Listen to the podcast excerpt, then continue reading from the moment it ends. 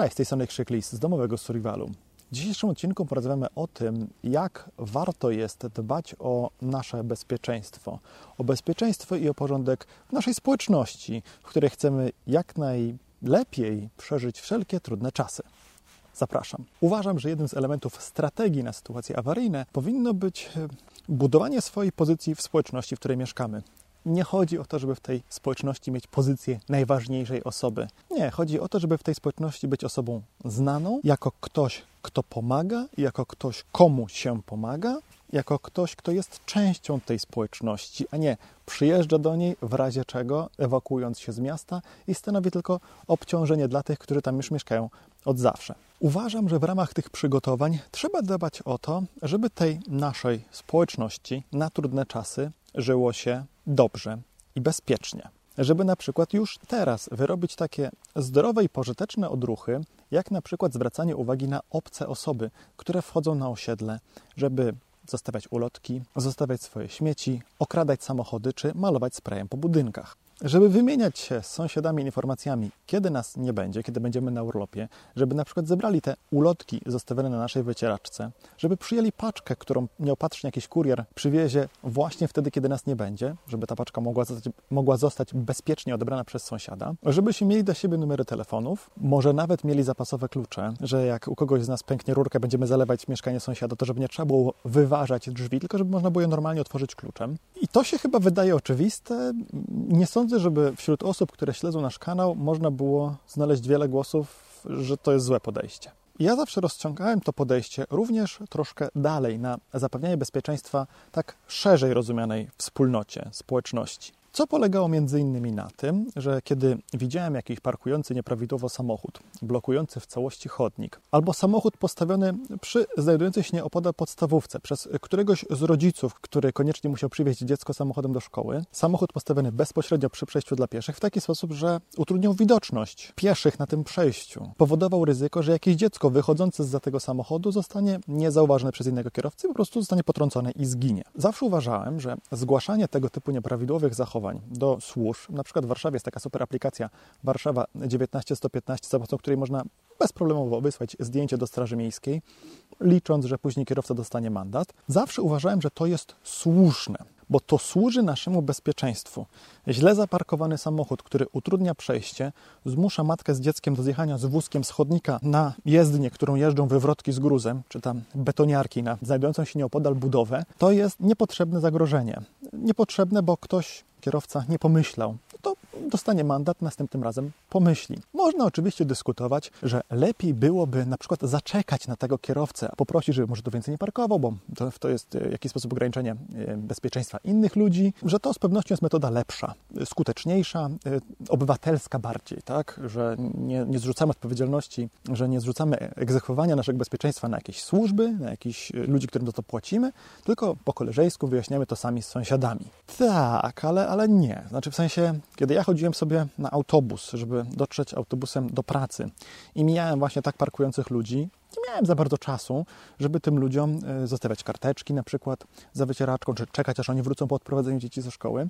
Miałem natomiast czas, żeby zrobić zdjęcie, a później już jadąc autobusem wysłać je przez aplikację, opisując dokładnie o której godzinie, w którym miejscu, co tam się zdarzyło. Nie? Jeśli kierowca tira jedzie za mną i mruga mi światłami, a następnie próbuje mnie wyprzedzić na podwójnej ciągłej, nie będę zatrzymywał się, wyciągał CB radia z bagażnika, wyciągał anteny, mocował jej na dach, a potem wsiadł do samochodu, ruszał i próbował go przekonać, że zrobił źle. Nie będę jechał za kierowcą, żeby zwrócić mu uwagę, że postępuje niewłaściwie, powodując u niego jakiegoś poczucia zagrożenia. Zresztą przecież ten kierowca może mieć pauzę dopiero za kilkaset kilometrów, ja nie będę jechał kilkaset kilometrów, żeby kogoś nauczyć przepisów. Od tego są służby. I spotkałem się z idiotycznym komentarzem, że tego typu zachowanie to jest donosicielstwo, że to jest pozostałość minionego ustroju, że tego robić nie wolno. Taki komentarz jest jednym z największych idiotyzmów, jakie przeczytałem ostatnio. Nie. Zwracanie uwagi na to, że ktoś łamie przepisy w sposób pogarszający nasze bezpieczeństwo, nie jest donosicielstwem. To jest dbanie o nasze wspólnotowe bezpieczeństwo. Rozumiem uwagi I w sumie się z tym zgadzam, że należałoby najpierw z tym sąsiadem pogadać, nie? Słuchaj, sąsiedzie, nie powinno się w ten sposób robić. To twoje szambo zanieczyszcza tę rzekę, z której krowy drugiego sąsiada piją. Wylewane na pola zanieczyszcza nasze wody gruntowe. Niedługo wyląduje w mojej studni, nie? Te spalone przez ciebie śmieci powodują zanieczyszczenie powietrza w całej okolicy i nasze dzieci chorują później częściej na astmę. Jeśli taka jedna rozmowa, nazwijmy to wychowawcza, nie poskutkuje, może trzeba zebrać większą grupę sąsiadów, dogadać się, żeby raz jeden, raz drugi poszedł z takim sąsiadem, pogadał. Może to coś rzeczywiście pomoże. Z całą pewnością jest to takie bardziej, po pierwsze w ogóle takie działanie troszkę pozwoli scementować wspólnotę, po drugie może będzie skuteczniejsze. Może dopiero wtedy jako któryś z kolei etap doniesiemy, brzydko mówiąc, na tego sąsiada do służb, żeby został ukarany zgodnie z przepisami. Tylko ta metoda nie zawsze będzie działać. Tak jak wspomniałem w tym przykładzie ze szkołą. Mogę oczywiście zawsze sobie poświęcić 10 minut na to, żeby tych kierowców edukować. Mogę sobie każdego dnia notować w notatniku, że ten samochód takiej rejestracji przyjechał mężczyzna z blond włosami w okularach, przeprowadziłem rozmowę wychowawczą. Następnego dnia tym samym samochodem przyjechała kobieta z rudymi włosami. Przeprowadziłem rozmowę wychowawczą. Trzeciego dnia przyjechała starsza kobieta z siwymi włosami. Są 3 różne osoby, 3 różne rozmowy wychowawcze. Czy za trzecim razem już powinienem wzywać Straż Miejską, wysyłać to zdjęcie na Straż Miejską? Przecież to są 3 różne osoby. No, wiele osób może jeździć tym samym samochodem. Jednego dnia ojciec dziecka, drugiego dnia matka dziecka, trzeciego dnia babka dziecka albo niania, ktokolwiek inny. Sami widzicie, że to nie ma sensu. Pomijam już fakt, że ile czasu by to wymagało. Tylko zwróćcie uwagę. Cały czas rozmawiamy o rzeczach wpływających na nasze bezpieczeństwo, jak zasłanianiem przejścia dla pieszych. To jest bardzo niebezpieczne wykroczenie, dlatego kierowców, którzy tak robią, powinno się po prostu, brzydko mówiąc, bać prądem.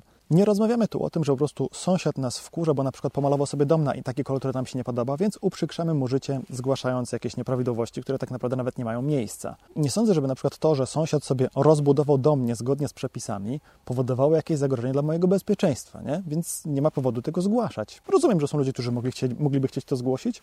Ja do takich osób nie należę. Osobiście nie zgłaszam też wszystkich źle zaparkowanych w okolicy samochodów, bo nie wszystkie źle zaparkowane samochody wpływają na nasze bezpieczeństwo. Poza tym po prostu jest ich zbyt dużo i potrzebowałem na to ogromnej ilości czasu. Uważam, że musimy się pozbyć takiej mentalności homo sovieticus, że państwo to jest zawsze zło, że państwo trzeba okradać, oszukiwać, przed państwem trzeba się chować ze swoimi rzeczami, służby państwowe są zawsze źle względem nas nastawione. Trochę można zrozumieć takie podejście w momencie, w którym policjanci nie zawsze zachowują się w sposób właściwy, tak? Nie zawsze we właściwy sposób wykonują rozkazy, nie zawsze te rozkazy są zgodne z prawem. Można do tego w ten sposób podchodzić. Ale jeśli chodzi o proste rzeczy typu, nie wiem, nieprawidłowe parkowanie przy przejściu dla pieszych, albo na przejściu dla pieszych, albo wyprzedzanie na przejściu dla pieszych, takie rzeczy uważam warto i należy zgłaszać. Tym bardziej, że naprawdę kierowcy w Polsce to jest, nie wszyscy, ale środowisko kierowców w Polsce to jest jednak mimo wszystko siedlisko patologii, bo kierowcy w Polsce jeżdżą byle jak i trzeba ich po prostu, tak jak powiedziałem, bać prądem, żeby się nauczyli zgodnie z przepisami jeździć. Wydaje mi się, że na tym właśnie polega współczesne, nowoczesne społeczeństwo obywatelskie. Na tym, że będąc obywatelami, częściami jakiejś społeczności, działamy na rzecz dobra tej społeczności.